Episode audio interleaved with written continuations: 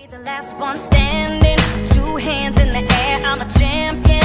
You'll be looking up at me when it's over. I live for the battle. I'm a soldier. Yeah, I'm a fighter like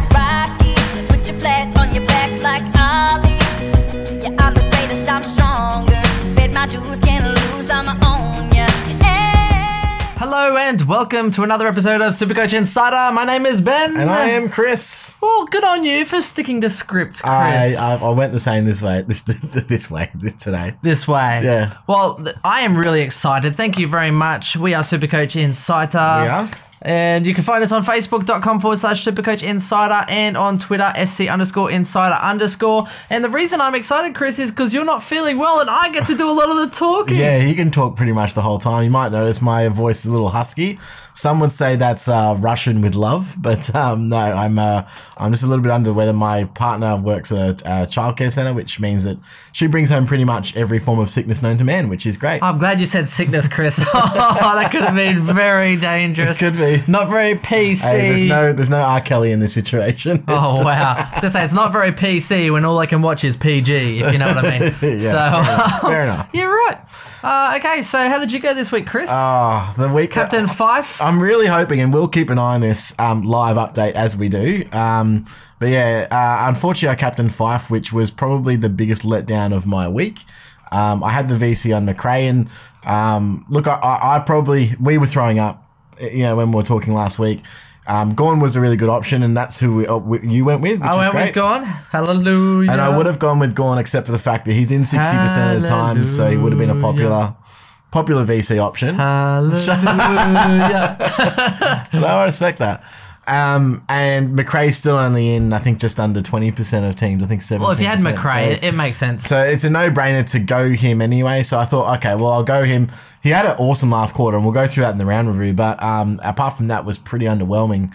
So 105 wasn't enough, and then uh, went for Macrae the, was okay. what I didn't realize with Fyfe, and this is stupid me, not having Sandy to tap to him was um, and having probably the most informed rack of the comp on the other side of the team probably didn't help the situation in hindsight. But Yeah. I probably should have had the foresight to see that. So that's probably my fault. So put my hand up there. I was trending for a big score that would have been in the 23, 2400s. Well, I feel sorry for Fyfe because he was trying to he was trying to raise the roof and trying to you know get the ball from Sandy, except he ended up elbowing someone in the head. so you know it's it's possible. That's true. And um, we will touch on that. I- I'm confident that should be a week. Uh, I don't know. Yeah, if- we'll see. We are We'll we are waiting. we are waiting but- for that one, but um, So I ended up scoring 20 to 11. So it wasn't too bad. And I actually ended up going up in rankings. I just, it's just that, like what could have been. Like Oh, for sure. I think everyone had really bad weeks. I think everyone had a what could have been week. Yeah. Um, so I got twenty one fifty. Uh, what could have been? I mean, I mean, I, I went VC Gawn. I was gonna go into danger because I'm just waiting. I, I don't know why. Maybe it's just stupid, but I'm like, danger's gonna go big. Yeah. Do you know what I mean? I was like, you got one thirty or whatever it was last week. So I was like, okay, danger against the Suns. He's going big. So luckily, Gawn just played before that. I'm like, right, I'll take it off danger Yeah. and I'll wait. You- 'cause One thirty We were even chatting at the time. And And, Titch like, nah, was going, and it, Titch was going off, so Yeah. he slowed down. So in the end, Gawn was probably one of the better captain options for the week. I think he's probably the best. Yeah. Except Chris, like a lot of us, we got rid of Tim Kelly, who went nuts. Yep. Absolute bananas. And because I had Howe out of the game, so I ended up having to make some changes in my team. I brought in Lance Franklin, worked out okay, but I ended up playing, okay, I'm like, well, I'll put Heeney into the midfield to cover Tim Kelly. So didn't lose many points there. A little. But then I put, I was like, you know what? I'm going to put uh, Tim Smith or whatever his name is from Melbourne. I'm going to put him on field. That makes sense. Instead of, and we'll, I was like Holman or or Smith, and it's like, well, Smith's gone really good lately. Holman could get you 20 to 130. And yep, so between him and my emergency Murphy, who filled in this week for Howe, bloody Howe, in for one week. Seriously, I just cannot believe it. So between those two guys, I got 39 points. Uh, luckily, I got 2150. I was expecting It's pretty to good drop. considering that you had Yeah. two players that scored you 50 points. So Yeah, less not- 39 points between yeah. two people. Uh, but yeah, so I rose uh, 390 people, uh, which I was very surprised at. So, I mean, for me, I thought it was a horrible round, but uh, I know some people didn't even scrape the twos. Yeah. So. Conversely, I skipped both of those. I didn't have Tim Smith on field. I didn't have Murphy on field. Um, I did unfortunately trade um, Tim Kelly, so but um, my trade in for that. But he was went low. Westhoff, he so went I- low for a couple of weeks, and he was, you know, I didn't want him to drop more cash, but now he's probably looks like he's going to hover uh, a little bit more anyway. So Yeah. yeah, Uh, my, my plan with him was to hopefully not trade him until the end. I'm not too upset. I mean, Westhoff didn't do fantastic, and we'll go through that again in the round review. But there's 50 points that I missed there. Yeah. So yeah, it, it could it's what could have been. I still went up. I went up um, 435 places again. So I'm now just outside the top thousand. I'm uh, ranked 1,024. So yeah, the problem is this what week. could have been? You could have been like top six hundred. Now, this week, I'll probably go up again because I've got a lot of players that don't have this week's buy. So I'm probably in an advantage position this week, and I'll probably go And up. And I've got a lot of guys in my defense Yeah. line that's out this week, but you're missing a lot in round fourteen. yeah, so we'll see, we'll have to weigh that up at see. the end of the, the next three rounds. Uh, am I plus or minus that uh, 1024? Uh, I think at round 15, that's really where you should tell. So, um, but other than that, I actually won eight of nine league matches. I, I did lose one of those. Um, and our leagues are going quite well. Um, I They think are. so. Uh, our leagues are doing pretty well. We've got a couple of real shiners, Chris. Oh. Um, and I'm not talking like a Chris Brown kind of shiner. Uh, so, okay, let's go into. So, the bonus league is ranked 83rd, Hmm. which I think is really good. And uh, Insider 3 has jumped to 61st. So, Nice. those two teams are really hitting those top 100. Our podcast leagues are 145. The sausage rolls are 1545. And um, yeah, so apart from Still that, like- making ground though, I think, because um, the uh, SCI Chris League's at 460. So Oh, getting there. But um, look, they're doing really well, especially a couple of those uh, elite. Elite crews, um, I, I feel like I can be confident saying. Uh, quick little update, which obviously this will come out by the time you hear this anyway. But uh, Nat Fyfe still going, 15 minutes, and they say normally it's a pretty good sign when the jury cannot decide. So it's been going on for a little while, but uh, let's see how that goes. yeah, fair enough, fair enough. Fair enough. Uh, so banter of the week, Chris. Uh, unfortunately, I think we're gonna have to go with Stonesy this week. Uh, Unfortunately, I feel like I don't know. Maybe he's like our long lost son or something. and please don't meme that, Stones.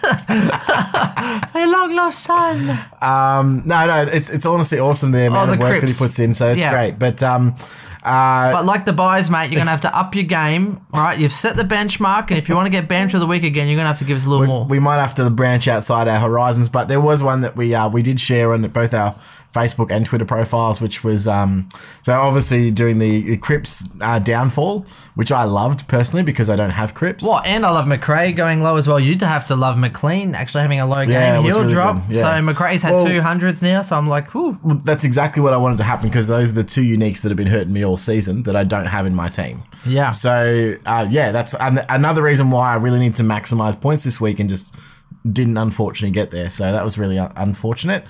Um, but yeah, so I mean, first of all, why are they playing Cripps? That's another story. But, but they shouldn't have played him. He was clearly un- underdone.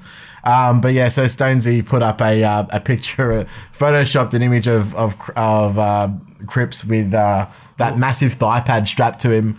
Uh, with the background of the Walking Dead characters walking along, uh, so I thought that was pretty good. So well done there, Yeah, Stonesy. and It he was, good. limping to the finish line. So um, I think we had over at the end of it, we had over forty likes between on that just between Facebook and Twitter for that Yeah, one nice. photo. So yeah, good on you, buddy. Yeah, good effort, good effort. Um, well, we're, we're going to get straight into the Q and A's this week, um, just because it is a very tough and challenging time. Yep. Even I'm not quite sure what I'm going to do, so we'll, we'll And go there's not through. that. I mean, there's not any. Tra- no one's going to trade in premiums this week. Um, no, not oh, not really. Weeks. Uh, And it's a little bit tough, but um, not really too many premiums out there on offer except for uh, Port Adelaide players.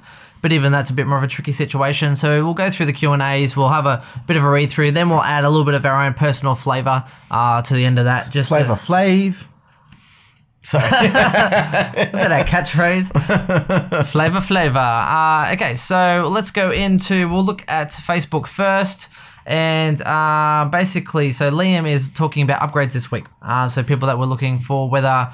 Um, you know, whether we should be downgrading, whether we should be upgrading. So who are we looking at? Um, again, I think only the Port Adelaide ones are the only ones that you can or probably Gold Coast consider. if you want to take a real left field turn. yeah, who, who on the Gold Coast? Though, Chris? Ooh, no, yeah, I'm no. not. I'm not keen on anyone. No, they get Gold they get Coast. they're getting belted. So um, I think really it kind of comes down to Paddy Ryder if you get desperate, but he's not showing that much. So realistically, I think um, Nick Nat If is you've ahead got of him. Jacobs though, and you're trying to fix that up, Yeah, you've got the three trades this week. So Jacobs to Ryder, I wouldn't be against. I wouldn't be against that either. Yep. Um, but then you essentially from there you're looking at uh, Robbie Gray, Westhoff, and Boak. Yep.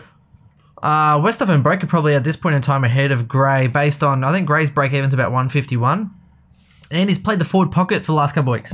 Yeah, he did. So and it's, I he's mean, not he's not bad. I think he's still a very good option to have. Yeah. Except when you, it scares me that he's playing that much forward pocket, Chris. uh, it does. I mean, he, he can score goals there at the end of the day. But I mean, Well, how many goals did he kick? Three, three goals, and he got didn't even get hundred. Yeah, and you know what? It was an inflated 96 because um, one of the goals he got was a go ahead goal with four minutes to go.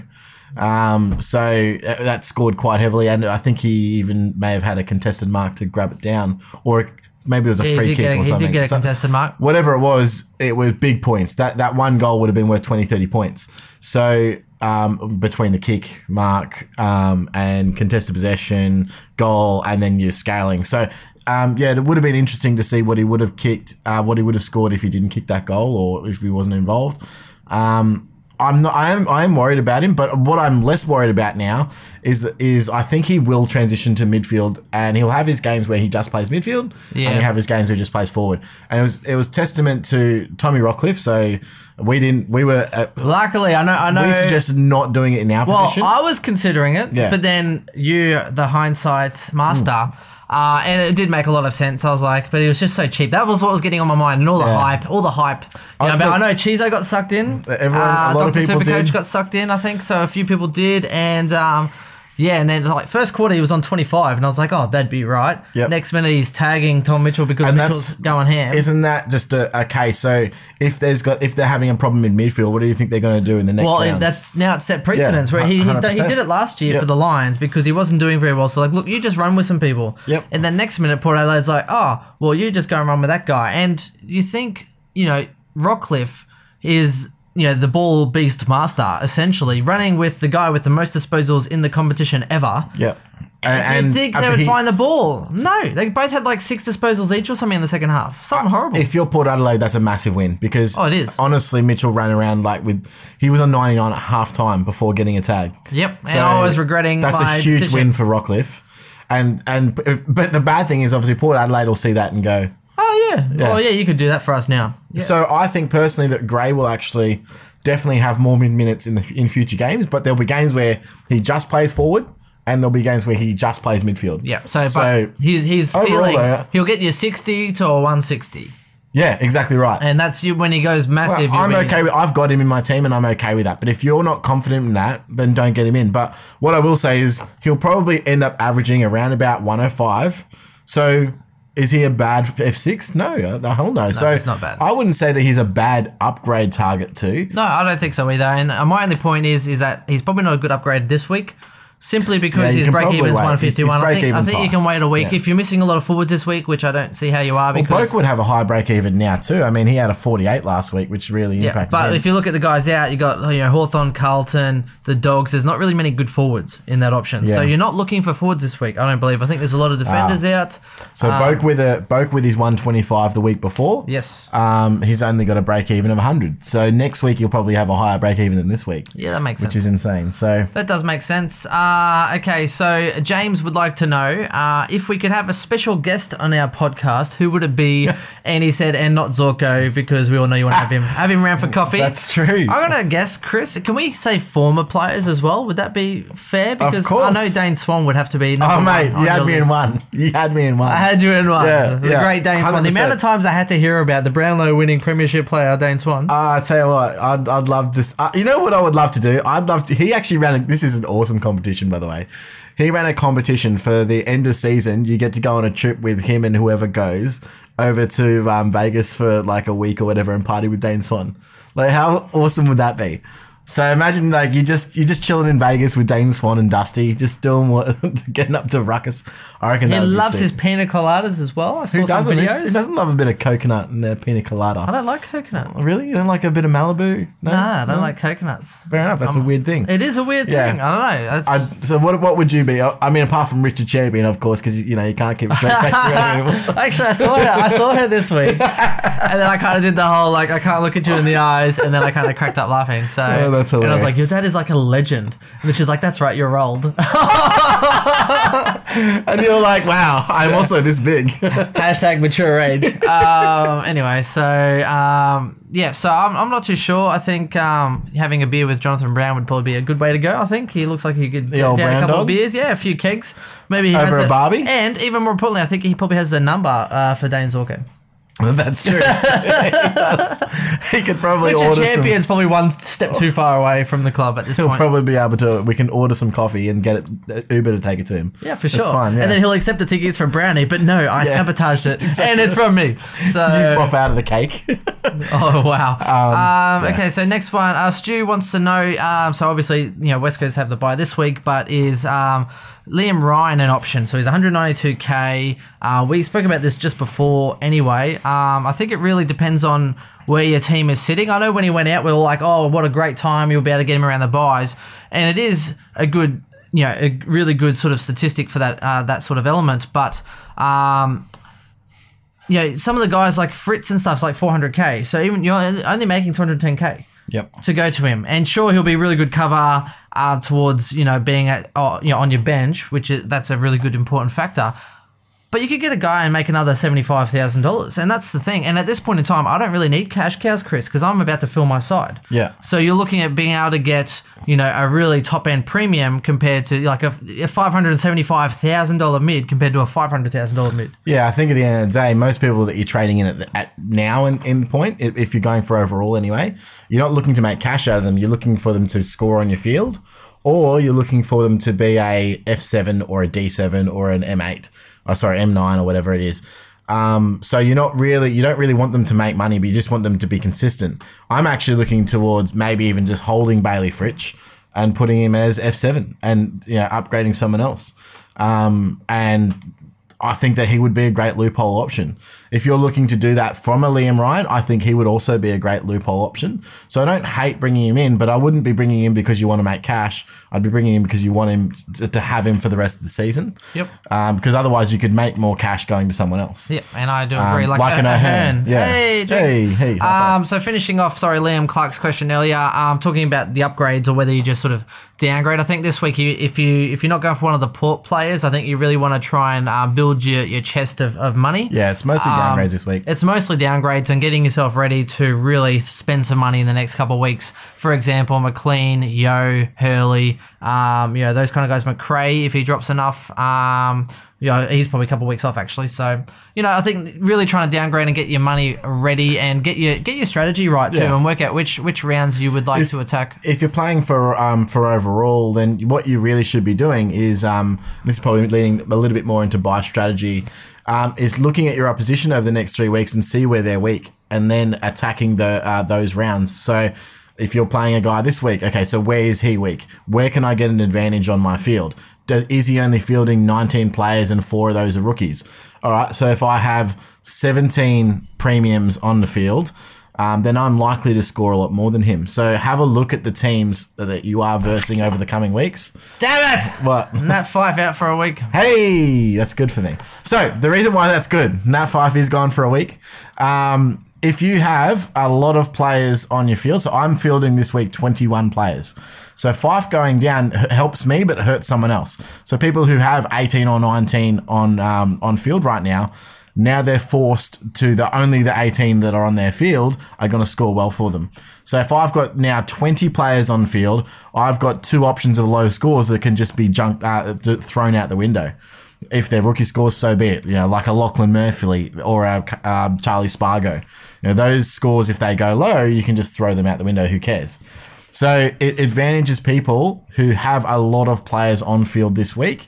Same with Rory Laird. So Rory Laird is looking like he might actually witness this week with a fractured hand. Yeah, I'm running 18, and that's with Rory Laird, and that's with Canelio playing at this point in time. So Mm. I am uh, in a little bit of trouble, I think, Chris. Although if Canelio You might make it up in the back end of the buys. well, if Canelio's out, I could probably muster it and put a forward across uh, to the midfield, but uh, I don't know. Actually, I think I might have already done that. So we'll see how we go. Uh, anyway, uh, moving across, Zane says uh, he's looking to upgrade uh, Murray. Should I go Yeo, Hurley, or Howe, uh, or after their buy? Well, I think Yeo has their buy this week, so Yep, that's the easiest. so you definitely question. can't go Yeo. No, Um, no, as in upgrading. So he's talking about for next week. So looking to upgrade Murray. Okay, well, Well, yeah, I, I think you're better off. Sorry, yeah, I think you're better off waiting a week. Wait this and then because Murray go. plays this week, if he does, Yeo's the best he does- defender on that list easily. Actually, if Murray does get named, correct. Otherwise, yeah, you'll if you put him in, you're only getting one round out of Hurley or Howe anyway. Yep. Um, I'd probably wait and then get two rounds out of um. Yeah, again, it, it, it does depend on your structure and, And who you um, have out if you point. if you're going for league or overall, if you're going for league, then uh, it doesn't matter when you bring Yeo in. Um, as long you just sacrifice this week. Um, so look at your opponent. If he's got Yeo out, then it's not a disadvantage than going to Yeo anyway. So you could look at that as an option. So um, it's definitely um, you got to take that into consideration. And look at Liam Clark jumping platforms. Over here, Unless there's another Liam Clark on Twitter. uh, good on you, Liam. a question on the Twitter now. Okay, so he does get it. He knows he's switching. Um, is Jack Crisp the real deal? Never. Is it time to bring him in now? Look, no, he, I understand why he's actually scoring really well, and um, I have to say that the, the the way that Collingwood are defending is really really well, and so and they've got a softish draw. Um, I can't say that you can't bring him in, but what I will say is you've got to be prepared for the odd stinker. Jack Crisp is prone to just absolutely torture team at the most ridiculous time. So yeah, yep, he's known to uh, skip the odd bar. if, if it's a real like okay, so he'd have to be a D six. He'd have to be your last your last I upgrade. don't know, I'd probably rather Billings, to be honest, on my field than having a crisp on field. But uh, I I will I'd never bring Jack Crisp in because I, I there would be nothing more frustrating in my life than not having to only watch Yeah. him turn the ball over for real, but then also have to watch him impact my Supercoach team. So it's not going to happen for me. that's fair enough. Uh, Little Macca was, uh, wants to know with uh, Mihocek. Is it Mihocek? Mihocek. Mihocek. no, And, I think uh, it's Heron? Mi- Mihocek. Um, I think uh, Chizo used to go to school with him. Is that Right. is that right? Yeah, I think he was saying that he um uh, he's got an affiliation with him. That's at somewhere. Uh, either he played football with him or he actually went to school with him, and he uh, corrected us on the pronunciation. Oh well, bless bless your cotton socks, Chizo. Yeah. Uh, so he wants to know about job security, Chris. Um, I think if you're going to go for a 102k rookie, you can't expect job security. It's Yeah. kind of one of those things that you just have to go with if you want to really try and bank some cash and hope for some luck. I can't do that because I have coming, so I really can't bank. The good news luck. is the good news is with um, with um, uh, is that you don't actually have to bring him in until round fourteen, even a best case scenario. Yep. Um, but I'm assuming you're asking because you were trying to go early because you need cover for this week. I- I'd probably go Heron, especially with Hall being out, out for 10 to 12. Heron, if you're deciding between the two, Heron for job security, and this is why Buckley had a press presser today and said, and one of the questions was asked, can you play Brody and uh, and Reid in the same in the same attack? And Buckley flat out said no. So Yep. And and Collingwood have got a lot of defenders at this point, so Yeah, and so you'd either be he's he's being groomed as a forward right now, so it'd be, be very very unlikely for him to go down back unless there's an injury to Dunn. That's the only thing that I can think of. or Reid because let's face it, he does Well, his if, hamstring if every Reid two goes weeks. out for longer, yeah, for then, sure. But yeah, I can't say that he's got great job security. Well, with Aaron Hall being out for 10 to 12, I actually think Heron could be a pretty good option. Yeah, the, the other thing they've got they've got KK in the twos at the moment. He's spudding it up, of course, but there's every chance that Jacob Heron could make way for a, a, a Cade Colo. So, um, look again, I, I have to say the answer is there's no way of telling. But what I would say is, at very least, you're probably going to get more games out of Heron in the immediate future than long term. I wouldn't be bringing either of those two in to look at as a long term D7 or at all. There's no way. That's fair. Uh, Tim Smith wants to know who should I pick up this round? Westhoff Gray, Amenangola, or Tom McDonald? Oh, I like those options. Those They are are just some it, just it, just Very it. interesting options, although I'm a little concerned that his name is Tim Smith because you hurt me this week.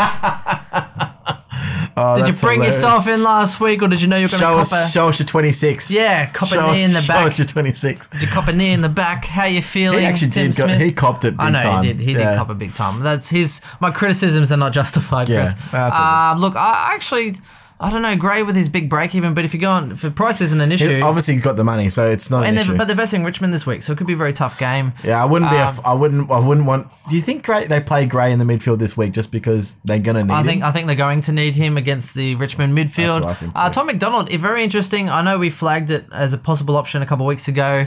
Um, don't forget they've also come off what like hundred points, ninety points, and what was this one like eighty points or seventy points? Like, yeah, it's just and they they've play off- Collingwood this week, which they probably will get another eighty point win. So well, they've come off three really big wins. Um, I, you know, like Tom McDonald's doing very well. He's just signed a contract, bless him.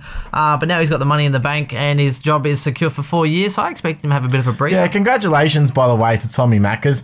There, are, there's nothing more frustrating, and I, I really hope the landscape changes with player movement. But there's nothing more frustrating than every freaking week hearing about is Tom Lynch going to Collingwood, or is Tom, is Tommy Mack going here, or this is what they're worth in the open market. I can't stand that chatter. Yeah, but from if there's a nothing club else, there's nothing else to talk about, I mean, if Yeah, I Tom, know. if Tom, if Tom Green's not going to nightclubs and punching people, do you know what I mean? Or if uh, Harley Bennell is like not hurting his calf and sort of complaining, yeah, Fyfe is out. I know. We've been refreshing. Good old, bless the old man. Um, anyway, so. Uh, if yeah, they just got to write about crap, Chris, which is it's just the funny part about it. Um, Menagol is an interesting pers- uh, proposition because he's proven us all wrong. Really, at the end of the day, know, we were uh, we were very cold on him preseason, and whilst he's not averaging near what he was last year, he's still turning out quite good numbers. So, good on him. I reckon. Um, I reckon he's sort of taking the challenge by the scruff of the neck.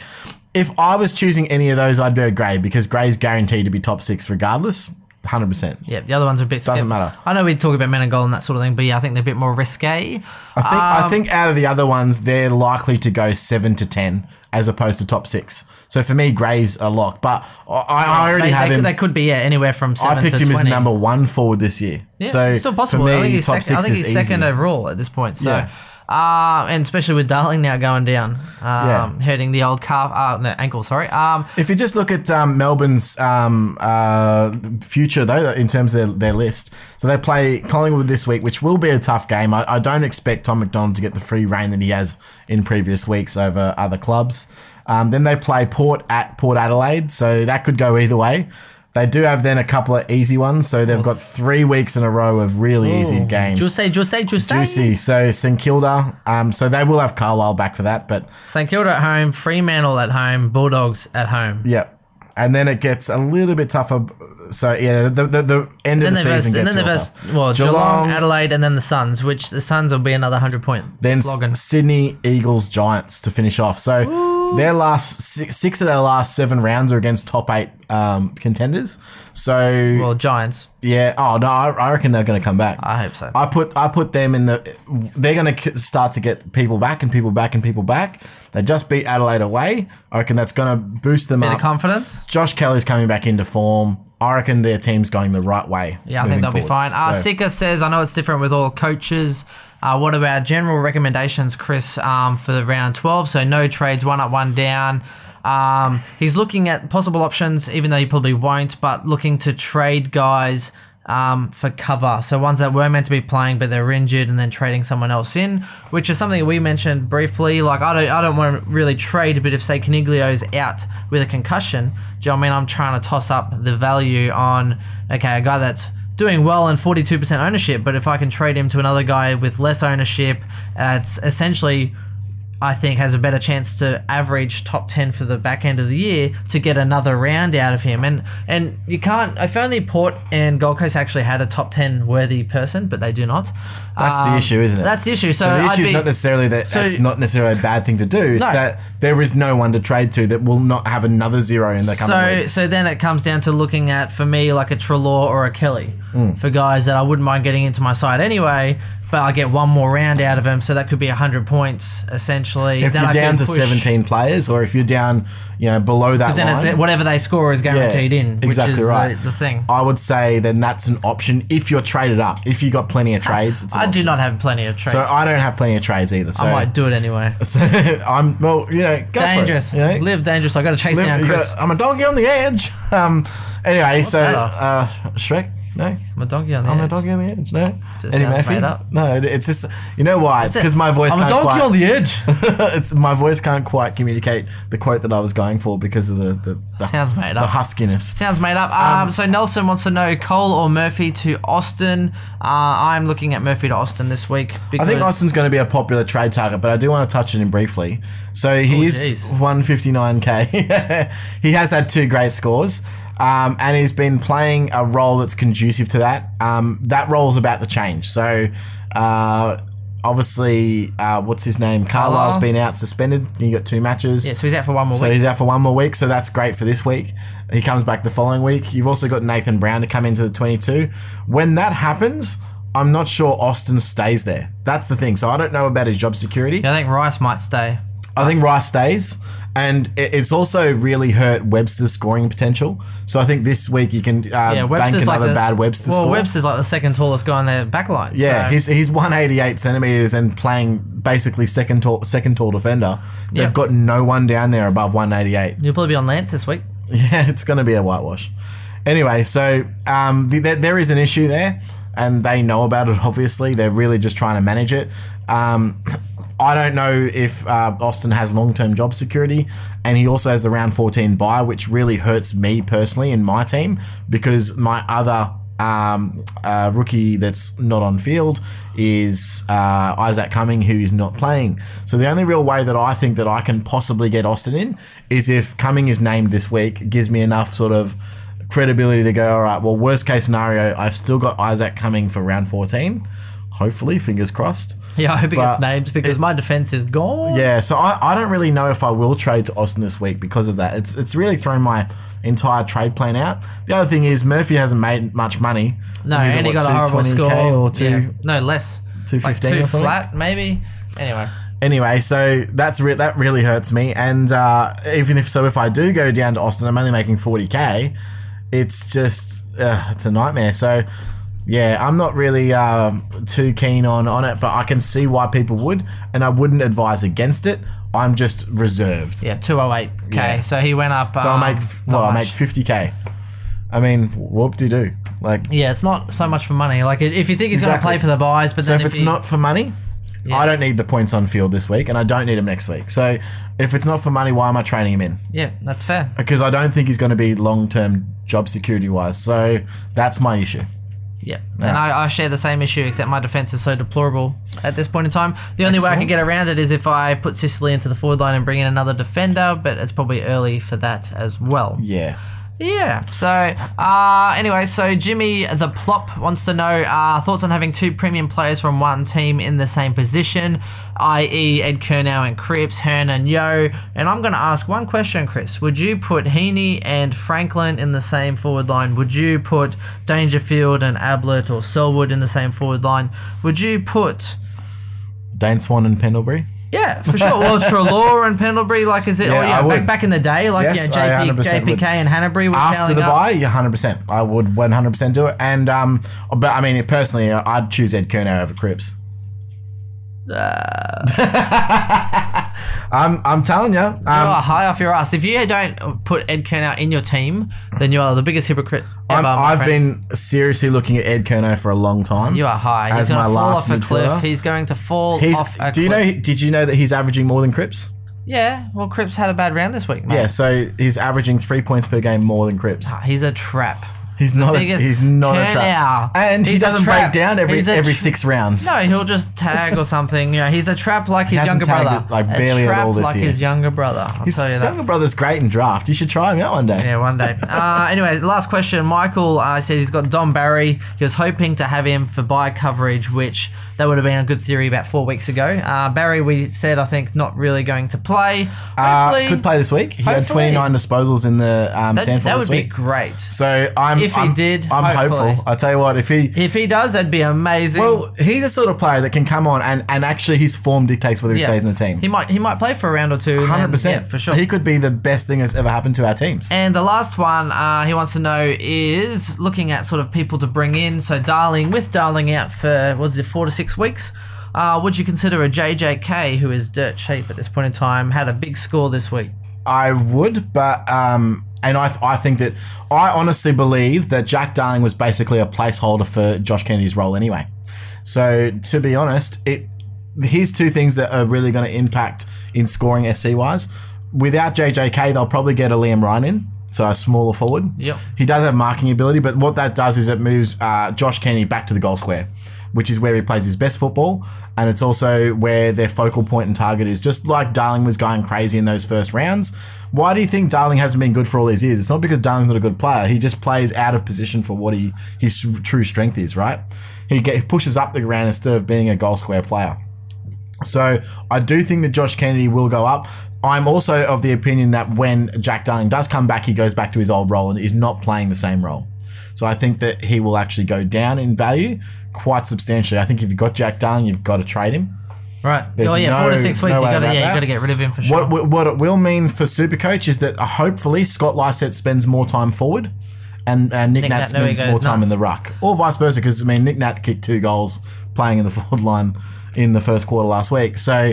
Um, that's great for Nick and scoring. here's some- here's 129 caution- this week without Jack Darling for the whole game. Yeah. So here's some here's some caution, right? So coming up, the Eagles I think actually have the hardest draw They do. from here. They, they, they- it was all happy roses when they were playing shitty teams over in Perth.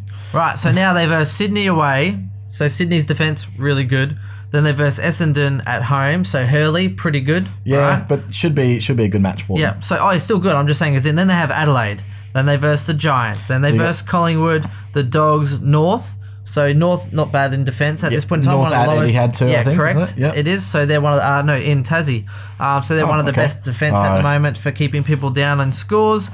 Uh, Fremantle, Port Adelaide, Melbourne, and then finally the Lions, which will be the easy one at the end. So it's not exactly the easiest draw if you're looking to bring in a forward for a team that might win. I think they might win maybe what six out of ten, maybe five and five. Look, typically JJK does this thing where he goes 160 or he goes 60 anyway. Yep. So you've got if you can, if he'll probably average you 95 to 100 during that time, and if that's what you're looking for from your F6 or maybe an F7.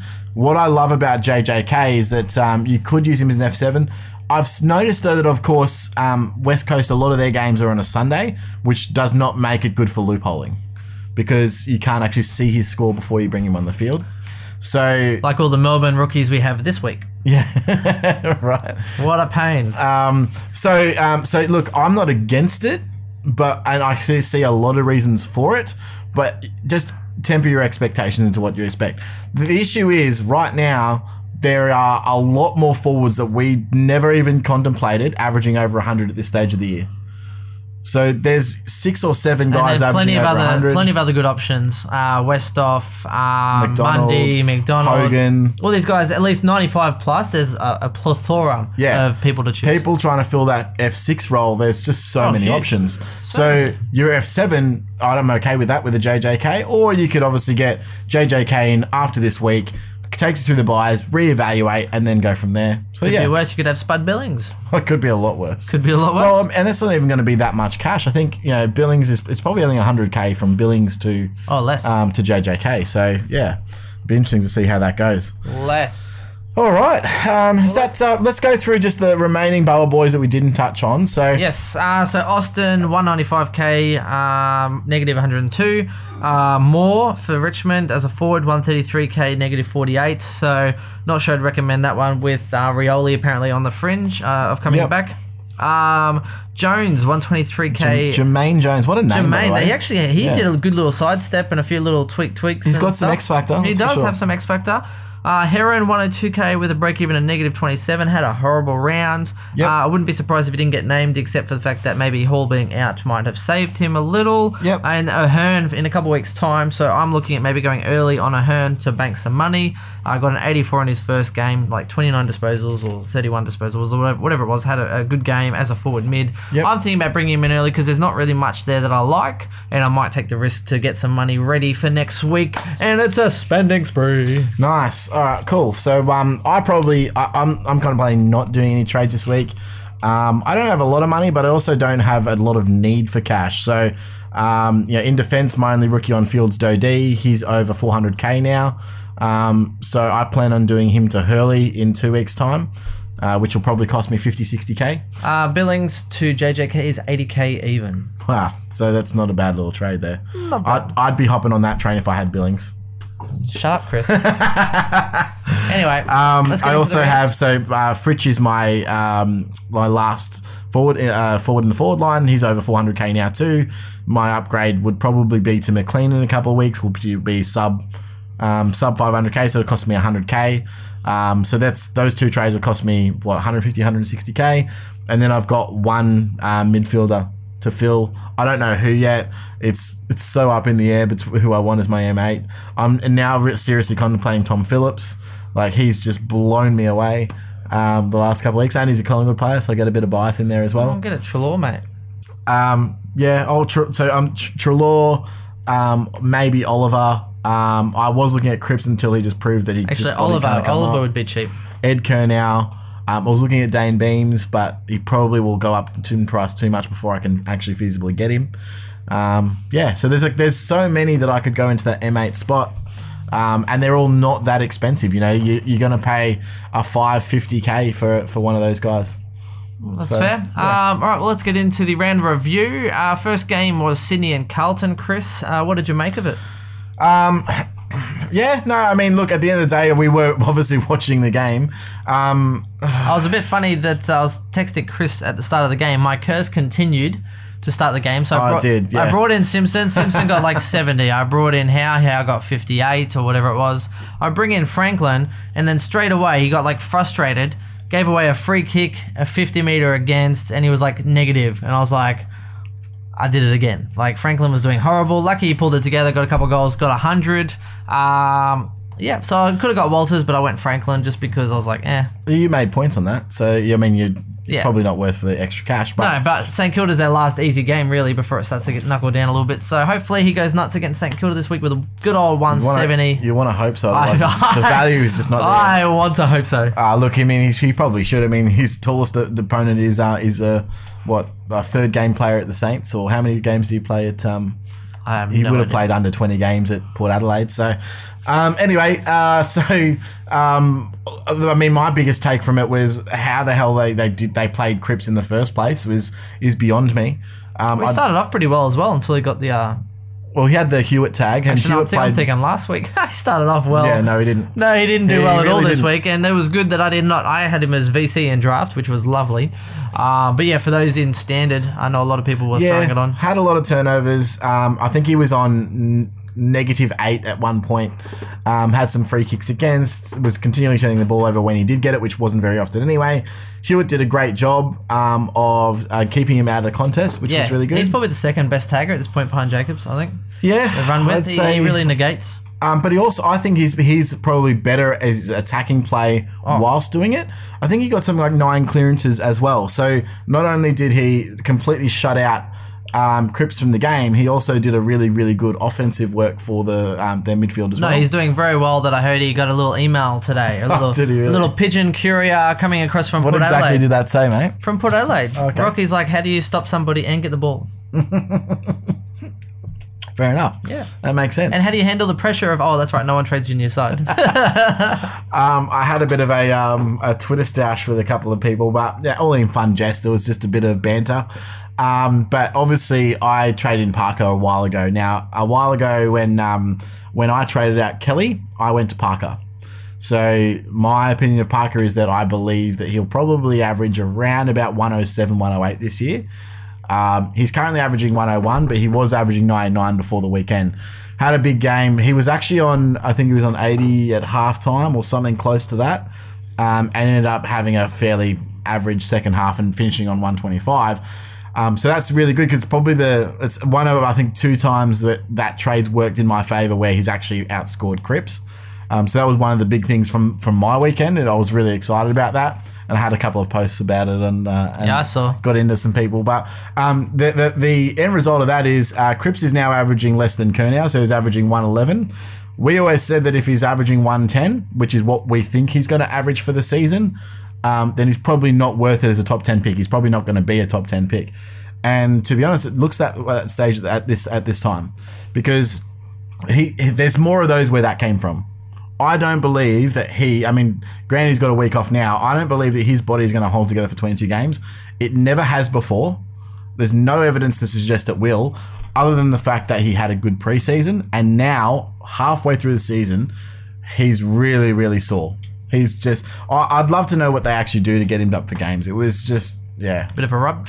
yeah, a bit, bit of a rub. He's gonna need more than that. Um, I was good to see uh, Sinclair come back into the folds. Had a pretty good game. Yeah, after having a bad game against the Lions. Yeah, um, Lloyd even scraped together a 90 after having a pretty slow Oh, start. he had a very slow start. It was Yeah. like 27 and a half time. I was lo- looked- and loving I, that. I was loving it. Yeah. I was like, ha! And then next minute gets a 90 and everyone's like, Yeah. oh, yeah, Lloyd. Got enough free ball in the back. Lloyd. Lloyd.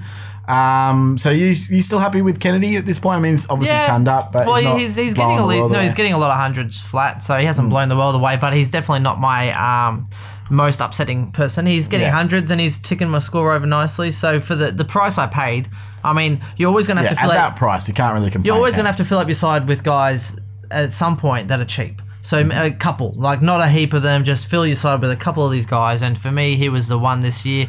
Um, he'll he always goes well on the back end, so I'm hoping he'll end up start averaging that 110 I- plus I on the back so. end. So Um, Simpson probably would have disappointed a few, but not me. I, I love when he goes low. Um, but this is what's happened all year. So with Simpson, it's a 140 or a 70 80. It's there's no real in between. And I mean, he might have a, a low 90 or something like that. and next week it'll be a 140. yeah, exactly right. So I, I mean, feel I it's whenever I watch the game. yeah, yeah. So maybe don't watch it anymore. Yeah. I'm still con- contemplating bringing Simpson into my side, but he's not really hurting me. He's sort of that guy that's averaging about what everyone else is averaging. Um, Webster's my POD against him, so even this week, you know, he still scored more. But I think overall over the year, Webster probably averages more. So that's uh, my opinion. But um, I like how you finish with that's your opinion. yeah, well, it is. It's just my opinion. Uh, At the end of the year, we'll be able to tell us whether my opinion was right or wrong. Yeah, aka Petrarca. Uh, I, I was getting called out actually for my uh, opinion on Twitter. I said, "Oh, what's your rank?" and now I'm, I'm doing the point to the scoreboard. I'm pointing to the scoreboard at the moment. So Subtle. yeah, I probably shouldn't. Very, very I'll probably back off from that. Uh, I've been very impressed with Hayward actually. Uh, not Yeah. so much for Supercoach, but he's uh, he's just in the right hands. spots. Plays a little bit like Chris Mayne, you know. I'm kidding. That was that was probably too low. No, I actually do like. I do like Hayward. So yeah, good on him. Yes. But overall, um, yeah, it was basically the most boring game. ever. Yeah, it was about that. So let's There- just. I let's mean, move on. this entire round review is probably going to be boring because there was just blowout after Yeah, blowout. except for the last game. I think. Oh, blowout. Hawks Port. Yeah. And uh, Adelaide GWS. even, even that much it. game was all one side. It was just surprising that Port were even in it, to be Yep. honest. All right, well, let's just give the easy sum up then, shall we, Chris? So, Bulldogs and Melbourne. Uh, I was actually thinking, oh, Bulldogs showed up, kicked the first few goals. Melbourne were looking a bit lackluster. They weren't quite getting around it. Next Yep. minute, they get that confidence. I am really interested to see the Monday's game because I think the way Collingwood play with that free flowing movement with Melbourne. I'm not that looking play, forward to it. No, I think I think the way Collingwood's best brand of football, the game that they've been playing and winning, that sort of brand of football, Melbourne's doing it better. Yep. So if Collingwood try and change it and lock it down, it could be interesting. But the way the yeah the, the best brand of footy that Collingwood's Yeah. playing and winning, Melbourne do it better. So they I- can't just go out there and play that running I'm type footy yeah, because I'm, they'll cons- get beaten. I'm concerned. So here's my issue. We've actually been playing really, really good just with six defenders behind the ball, and we haven't been tempted yet to throw a seventh in there. I reckon they will throw a seventh in there because they're too uh, their attack threat's too high. The issue with that with me is that that completely eliminates their ability to score. So Collingwood cannot score if they're outnumbered in, def- in their attack. Right. So They considering that two two it. teams that have been heavily scoring, you think it's going to be a, a real low scoring grind. I th- well, I think it's going to be a testament to it's just an outwit, outlast. It's a bit like Survivor. I, like and the Geelong, like the Geelong game, maybe. Yeah, yeah, well, yeah, and and Collingwood got run over the top of. I think that's probably what it's going to be like. I would be surprised if any score got uh, any any team got over eighty points, but you know, Collingwood might score forty or fifty. If they play that defensive style football, it's not it's that's not going to win them the game. So there you go. Bet for a score under 150 points. Yeah. That'd be a huge margin. Well, the other alternative is Buckley just throws caution to the wind and plays attacking football, And tries to and it's a shootout. Yeah. Or- which would be fucking awesome. It'd be an way. awesome watch. I am going to the game, and um, uh, uh, I think a couple of guys that have contacted us. So, Yes. um, yes, I'll try and get. I'll get back to you close to the weekend. I think one of them's talking about meeting at a bar, but it sounded like don't if your missus is with you, So like, is that the, strip- is that the strip club one or something? Oh well, I don't know. but th- there is a there is actually a strip club that we found by accident, by the way, right across the road from um, Yeah, by accident, Chris was leading with his nose. me and Ash walked into this bar and like the, the security guys are like, "Are you guys sure you want to go in?" We're like, "Yeah." We walk in and there's just like we're, all these guys just like cheering at a stage and this girl completely naked. And we're like, "Uh, this is awkward. Do you want to stay?" Or it's just like, "I'm okay with it." I'm like, "This is just awkward now." So we just stood there for a bit and then went, Why is it awkward? Let's Because you go. said it's okay. "No, it's just like because like I, you have I a ca- vagina? even though I'm there, I can't just stare at the girl." You can. No, it's like strip clubs is not a place you take you take your girlfriend. It's just Yeah, not. is. Listen to the music, kick back, put your feet up. mate, you, Sure, it is. mate, you're walking around with a free clothes like coat hanger, so I don't know what your clothesline. So I don't know why you're worried. Anyway, so look, there's not too much to take from this. Bontempelli, uh, 128. So his highs and lows depending on the role Bevy gives him. He did kick a Classic few goals. Bevy. He kicked a few goals though, and early ones. He kicked two of the first to really set his score. He's been doing that lately, actually. Uh, Lockie Seagull Hunter um, doing a lot better than Zaharakis, who we traded for because he's in out, out with a shoulder injury. Good old Zaharakis. Yeah, he'll, I think it might be collarbone out, and uh, that'll be that. That could be only a one weeker, Yep, or they might give him a couple of injections, uh, but he hates injections actually, so he'll be out for a while. probably. Yeah, Yeah. not a needle fan. Toughen up, mate. Take the drugs. So Macrae with the 105. So one thing I noticed, I'd love to see his last quarter stats because he was, I reckon he was on 65 at or 68 or something at three quarter time, and had a massive, massive last quarter, and that was the the, the Macrae in the last quarter was the Macrae that I've seen all year. So I'm not sure if uh, Melbourne just slacked off him, but he was getting loose. He was getting uh, uh, clearances. He the was game was over. He wasn't kicking the ball until the last quarter. So one thing I noticed was that his kick handball ratio was really out. In the last quarter, he got it back to even. So he was kicking the ball a lot more.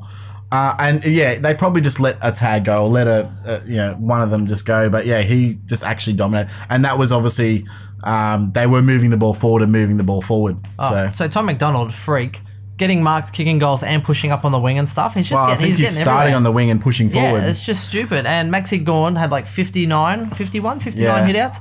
Could have actually gone like a 170. Yeah. Um, like he, like I think in fantasy, he just took went- a he took a bigger. mark out ten, again, fifteen meters out, slide angle, and shanked it. and Almost went Just out. give in the handball next time, or kick it, kick it, kick a snap, do a banana, do something. Yeah, do a Stevie J or Just do something. something, Yeah. or even a, like yeah, he's kicked a few good, uh, good old banana goals, but Yes, uh, I reckon yeah. he just kicks it on the outside of the boot. The thing with Melbourne is that a lot of their goals they're getting from five, ten meters out. So they're either getting them over the back, over the top, yeah, or um, they're getting it uh, running back with the flight. Then the, the ball's coming in over the top with the fr- out from their back line. So their their ball their ball use and ball movement dictate that. So uh, it has been really really good, and they've got the ball in the uh, uh, the right people's hands. For example, Bailey Fritsch, oh, he's killing it. One eleven. mate. I loved having him on my field. Did you like it? Yeah, he was great. He was Yeah. on field. It was much better than uh, Smith. Do you have him on field? yeah, he was on field. Oh, I thought you traded him for like someone stupid. No, I was thinking about trading. Ah. no, if I was going to trade him, it was going to be to get Rockliff in and Walters in. Ah, I would okay. have had to get rid of Fritsch early. Yeah. And lucky I did not do that. Nah, because he's our friend in the Fritz. He is our friend in Yeah, the Fritz. And yeah. look, and, and the problem is, is that he's actually going to be too tough, I think, to probably trade out next week when he has Well, his bye. that's what I'm thinking It's a of. tough one. Well, yeah, uh, he's he's definitely not going to have the break even that's suitable for it. No. unless he has like a 40 or a 50. which doesn't look the case. But what I'm thinking is literally holding him now for the rest of the season as as the F7, as that guy that if he spikes a 90, you chuck him on. Um, so I'm really I'm really contemplating that. I mean, I only need one more forward. It's probably going to be McLean because he's the only guy that's really hurting me. Um, but I don't need to get him for a couple of rounds, so it, it'll be interesting to see how how it, It all would pans be. out. Uh, Hogan's doing well again. So these forwards for Melbourne, just with their big scores, Yeah. are just going big at the Insane. moment. And I don't see that trend happening for the back end of the year with some tough games. I think Melbourne is playing well, but they're not going to have the easy games. No, I agree. Uh, Oliver again proving underrated. I think uh, sixteen. He got a lot of junk time points. That I was I was actually looking at. There was five minutes to go. I think he was on like 102 or 104. He got the rest of those points in massive junk time. That's awesome. Yeah, I know. Well, good on him for you know sputting. I, I again doesn't help me, but I know other people that obviously um, have him at, uh, that were loving that extra little junk time points. But yeah, good on him. Petrarca got a 95, still not averaging 80 for the year. so unless even unless 80. Curnow falls off a cliff, I think I'm in trouble. I love what is Curnow averaging? Just out of uh, curiosity. Charlie, 84. Oh, it's getting close. it's getting 85, seven point margin. That's that's, that's a lot at that level. You have to really spud it one up to injury. gain. Yeah, That's true. Well, then he doesn't play Anyway. for the rest of the year, and then you've got to rely on him s- keeping that score No, up. if he gets a 12 or something, pulls a Tim Ah, Smith, yeah. that'd be nice. So Um, yeah, so just so just so everyone's aware, um, Tim Smith copped a couple in the I think first and second quarter, a knee in the back, and then he landed on his ankle awkwardly. He didn't play much time on ground.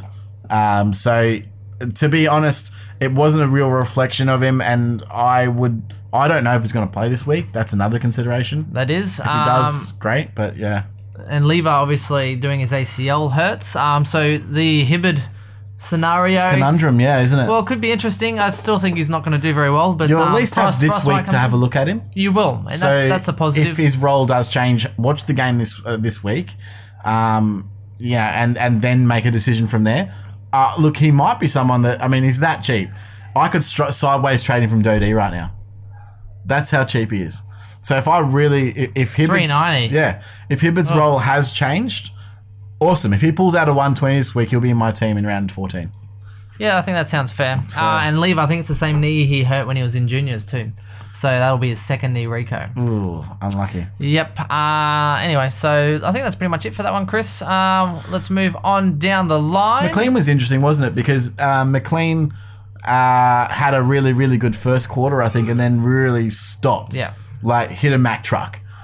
like, and the guy's not very big, so hitting a Mack truck would do some No, serious he, damage. he hit the wall, literally. So uh, let's go into Port and Hawks. Chris, you can start us off. Yeah, so um, look, the the game at the end of the day, um, like you know, Port got some goals early, and that helped them. Um, at the end of the day, Hawthorn deserved, definitely deserved to win. I don't know how Port were even remotely close to them. Doesn't make sense in the slightest. Um, the, uh, Robbie Gray got a go ahead goal to go with the, yeah four to five minutes uh, left in the game, um, and then they it forced Hawthorn to uh, to get another one. I think uh, Roughead kicked that, so um, that would have been why he had such an inflated score as well. Um, was really impressed with Tim, uh, Tom Mitchell because at the end of the day, um, he, he without a tag, he's just going to go ham. So be prepared for big scores from Tom Mitchell if he doesn't um, if he doesn't have a tag. So uh, that's testament. I mean, that's silly from from us thinking or not thinking, I should say. Um, he was a good VC option against Port. Did we not say he was a good VC? No, and I don't think Oh. anyone did. Yeah, no one actually took into consideration Tom Mitchell. But again, if there's if that team doesn't have a regulation tagger, Tom Mitchell's always going to be a VC That's true. I thought he was going to go 115 or something and be a bit too hard to take as a VC, but um, Yeah. Unlucky. One thing I also didn't take into consideration was I didn't realise again that Hawthorn were playing in Tassie. All right. So again, that swings massively into the favour of I Hawthorn. did, and I still tipped Port Adelaide.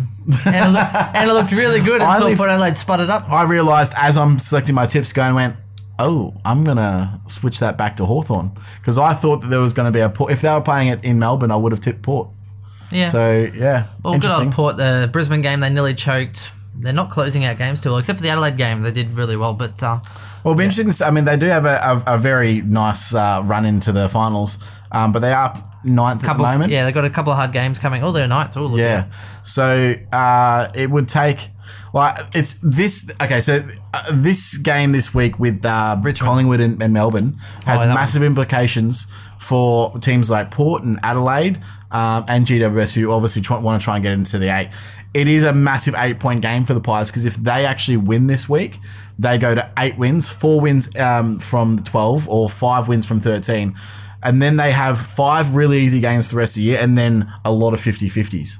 So that if they make the eight and push one of these teams out, this game could be the difference in the decider. So it's a huge game for everyone that's not in the eight.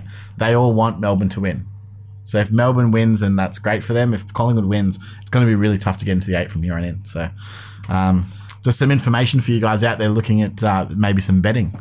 Yeah, look We had a guy messaging us some, Yeah. some crazy bets that he's been putting on. Which Yeah, it was cool. um was it Mihocek to kick the first goal of the game, first goal of each quarter. He bet like twenty five bucks on Yeah. each each of them. And, And it was like got- forty one to one. So he was winning like a thousand bucks because he kicked four goals in the game. He was he kicked the last goal for Collingwood, forty one dollars. There's a thousand dollars and whatever it is. First goal of the second quarter, there's a thousand dollars and whatever it is, and the first goal in the fourth quarter, a thousand dollars and whatever it is. So he won like four grand or something. Yeah. Like yeah, good on you. Yeah, get, getting it on. And now they won't let him bet anything. yeah, he's, Always the way. He tried to Um, bet on um, Jack Riewoldt first goal scorer this week, um, and they only let him put on a two dollar fifty stake at I think it was at thirty dollars. Yeah, or something not- stupid. Anyway, Anyway, um, Sicily again. Uh, look, I don't think there's more adjectives we can say about Sicily. If he's not in the AA team at the end of the year, I don't. I don't like. I think a thank you is uh, in order, Chris, Why is there a thank you in order? because since I've brought him in my side, he has not missed a week. That's true, and he also hasn't. Uh, you you missed his spud score, didn't you? Because he had one. I did. I missed his spud score, and he has not missed a round. Yep, nice work. Oh, he had a seventy. He's about to miss his first round this week. Oh, is he? well, yeah. oh, bye. Um, so he he actually dominated from behind the ball again. Um, and look, the, the whole- the the game was spent majority. eh, So this is the thing with the Westhoff. The majority of the game, especially the second half, was all in Hawthorn's half of football. And it really impacted Westhoff's scoring. So Westhoff went 40 points in the first quarter, and you were texting me about it, going, dude, Westhoff's just going Yeah. crazy. And he went really well. What happened was in this um, at the end of the second half, or close to the end of the second half, and the start of the third half, Westhoff started turning Third the ball half. over quite. Oh, sorry, the Quarter, third yep. quarter. Um, Westhoff started turning the ball over. There was one series of pa- passage of play where he had a, uh, an uncontested mark in the back pocket, had a direct clanger, so kicked the ball out 40 meters, and it was a contested situation clanger, right? Um, ball comes back in, uh, gets spoiled, gets spoiled. He takes another uncontested mark and grabs again. I'm like, oh, well, okay. At least he's you know getting back those points. Kicks into the man of the mark, and I'm just like, I want to murder you, Westhoff. What are you doing? Um, and then he was swung forward, and the ball didn't really come down there, and he wasn't able to link the play uh, quite as much, um, and didn't get mu- as much time on the ball. So. Uh, yeah, do, take that how you will. He did still have a 96 um, uh, AFL fantasy score, so which is really high. But obviously, because of his use, uh, his SC score wasn't uh, nearly there. So that was only a 78 from a 96, which. Um, so yeah, look, if you're thinking about getting Westhoff in, and then you decided against it because of this week's score, which is his lowest score of the season, um, I would say it's probably a, an anomaly as opposed to the norm. Is that the first round you brought him in, Chris? It is, Second. yeah, Oh, first round. Hey, so. you got the curse. Uh, it's Ben probably curse. me, yeah. Ah, good. You're lucky, Stones, that I happened to click back onto Facebook, mate, because uh, he wants to know should uh, you trade Darling to McDonald? Uh, I think you're better off going Darling to Gray than McDonald. Oh, no, McDonald's doing really well, but If you're playing for overall, go to Gray because you can get another week out of him, which means you- you've got at least. Think about this. and his team's anarchy at the moment. Yeah. Well, think think about this. Um, hundred points, let's say, is is the mark that you're going to um, miss by not having uh, Tom McDonald in your team in two weeks. So that means that um, you would have to say that uh, McDonald would have to out average Gray by over hundred points over the remaining rounds of the season to make it worth your while. Now, having said that, if you've got cover in the form of a rookie that's going to take that place, Then the difference lowers. yep. However, you still have to take that into consideration. So, um, for me, either wait or get Gray. No, Waite's injured. I see what you do that. Who's on first? Oh, oh, so funny when he jokes. Anyway, um, yeah, I think that's about it. Rockliff, uh, 41. Yeah. Um, painful Folk for as well with it with a sixty-one is is not good. Ooh, and Dixon started off really well as well, and then he kind of got a bit injured. Could hurt not his knee. kick straight to save his life. Except for the end, he kicked Yeah, one. kick, kicked one big one at the end. Yeah, you're right. Look out. But um, yeah, that's pretty much it for that. Gunston got another 99. Good old Gunston. Yep. Uh, so let's move on to this game really quickly. Um, Geelong and the Suns. Not much to note except Tim Kelly went ham. Duncan literally came running off the back square. And no one marked him up. no one marked him out like three times in a row. And one of them he actually went straight through and just like bam took Got a running bounce. clearance, yeah. Oh, dude, I couldn't believe. So Gold- what happened to the card contested football that the Gold Coast were playing at the start of the year? And I was laughing because in draft, this guy decided to put a captain on Duncan and not Fyfe. And I was laughing, going, ha, what a rookie. Next minute, Duncan, Uh-huh. What a 130, 136 and 5 Hey, hits. check out the rook. I know, He probably forgot and then claimed that he didn't actually. Yeah, Nah, I it's did it like, on oh, no, purpose. Oh, yeah, Duncan's going to yeah, go nuts because. I had Dangerfield. I'm like, ha, Duncan versus Dangerfield. What a laugh. I'll take that. yeah, for sure. Um, look, and, and it was a whitewash. It was a complete whitewash. Gold Coast didn't even turn up. Um, Ablett playing a completely different role than Well- he's used to as well. there was so many times where there was un like it was uncontested ball. Kelly, honestly, no one was on any any Geelong player at all. But the amount of times that they had Geelong players streaming through the midfield on their own, I I, I- just was like shaking my fist in the air. Ah. Like the coach must have been wanting to kill people. Mate, seriously, It was- it was literally, you insane. have, if you have a look at it, right? So you have Stephen May injured, Aaron Hall injured, Heron couldn't find the pill. They yeah, but they dropped Jarryd Lyons. Third week running. that keeps going. Uh, Third week I running. respect that. Well done. Yeah, but at the, like at the same time, like you've got you, they've dropped Jarryd Lyons, who was their best mid for the first what six weeks. They've got Barlow in the twos that just got another forty-one possessions that can't get a gig. Like, is it is it coaching? Is it the players? I, I don't know. I can't tell you that. But that that was terrible. First home game of the year, literally their first home game of the year, and they give that performance. And Ablett laughs at them with three goals and thirty-seven. I reckon twenty of which were uncontested. Oh, more. What was his uncontested? Like 24. he, he 20 barely 24 to 27 uh, uncontested possessions. barely got a contested Yeah. ball. Well, he's playing different footy. He's playing outside. Oh, he's not. He's not inside. He's not going to get banged up anymore. He's a different role than he used to be. I'm sure he does not mind that at all. Nope. Um, so yeah, look, uh, there's nothing else to say apart from Gold Coast. If your if your team's playing Gold Coast, they're probably going to score well. Yep. I So- 100% agree. And Ablett under 500k for the first time like ever. Yep. Um, which is an interesting option, but I, I- I can't rely on him with his body. No, you can't. So unless you b- bring him in as your Ablett M9 maybe. Or Yeah, but even like then, you'd have to wait till after his buy, and he'll probably go up in price anyway. So. yeah. So by that time, it's not worth it. Yep. So pretty much you have to ride on him for two rounds and then have a buy, or Yeah. you know. But It's probably not a viable trade if you're looking at overall scoring. If you're looking at um, league, then yeah, you might be an option as a as an M9 for you. yeah. But apart from that, I think there's not much else really for that game, to be honest. So speaking of which, I probably watched the first uh, part of the Essendon and Richmond game, and then about half time, I was like, eh. Yeah, it was about the same, wasn't it? it Yeah. was uh, again. I'm not sure if Essendon didn't rock up or if Tigers are actually that good. And uh, No, seriously, I heard even at half time the um the pre-game entertainment went walkabout. everyone just everyone just Everyone just was like, eh. it was a bad game to watch. I I mean, Caddy again. yeah, I know he's He's just he's, kicking making a goals. mockery out of like, you, what's he he? doing? He's kicking goals. I think he's just laughing at you. He, He heard is. Heard this guy called Ben on I Coach will- Insider. here- Here's the funny thing. He's averaging well, right? I'll, I'll grant that there is no way I am bringing him in my side because every time I have Caddy, he does horrible. it's true. Every time. You know, um, Maybe I should he's bring him in probably averaging more than mine at this point now. Who, Dusty? yeah, let's have a look. What's uh what, what's Caddy averaging and what's Dusty averaging? I, rec- I reckon Caddy's averaging more than Dustin Martin. Caddy is averaging 100.4. Ah, it's not then.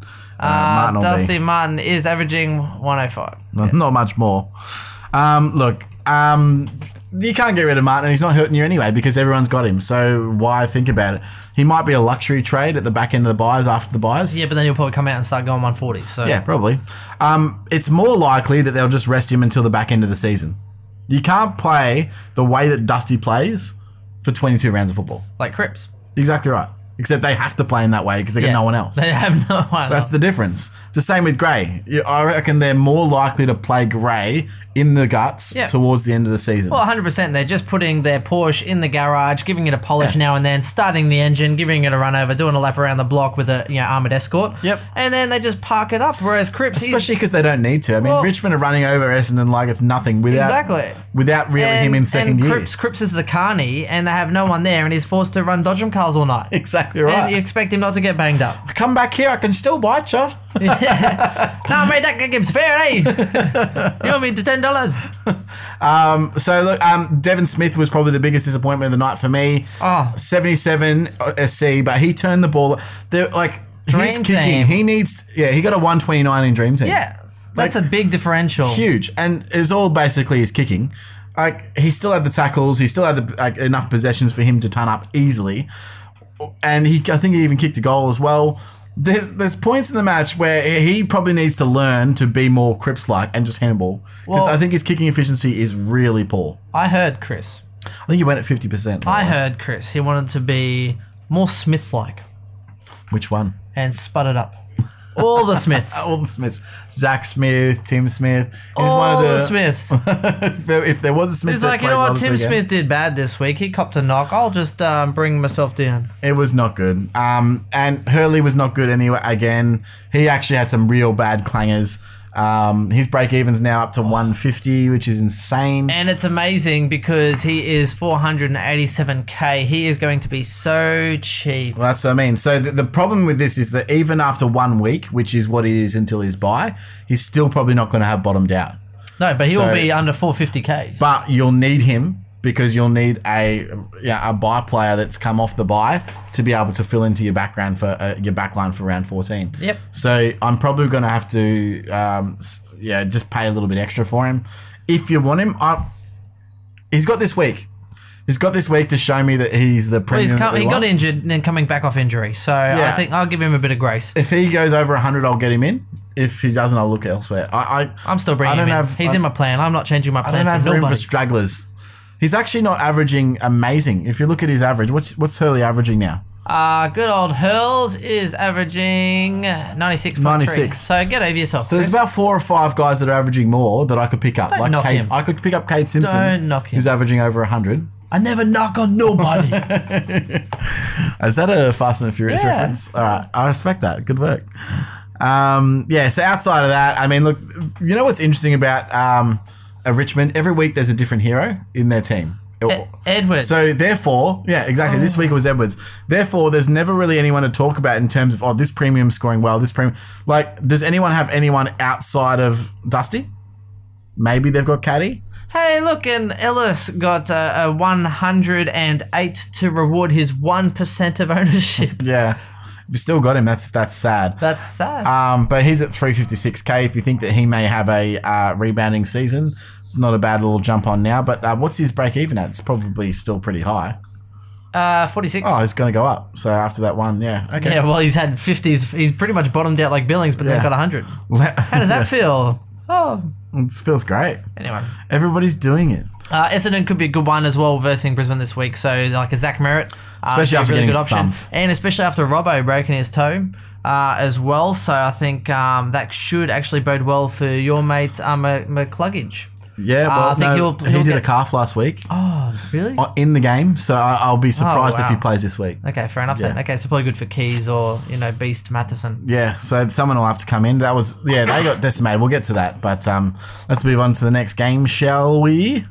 And we've got West Coast and Saints. Uh, Saints did have a good little run back on there, but it was junk time. nah. They literally they, they had the queue in the rack halfway through the third quarter. Yep. And Saints just piled on what six or seven goals to try and get within. And good old Savage scoring more than uh, Webster this week. Yeah, well, Webster's roles changed. Yeah, so it, he it, was. It'll be temporary. Like give it a couple of weeks and then he'll be fine. There So. were times though that they definitely could have kicked to Webster and they chose not to, but he was in the wrong position. You so can't be- sit with us. Well, he was getting dragged out of the 50, and he's usually sitting in the 50 as that one of the last defender to clear the ball. Um, and he was getting dragged out of the 50, and then when they're trying to move the ball, he wasn't getting back and behind the play. He was actually trying to lead up towards targets, and they weren't kicking to him because he was out of position. How dare they? So you know, it was just.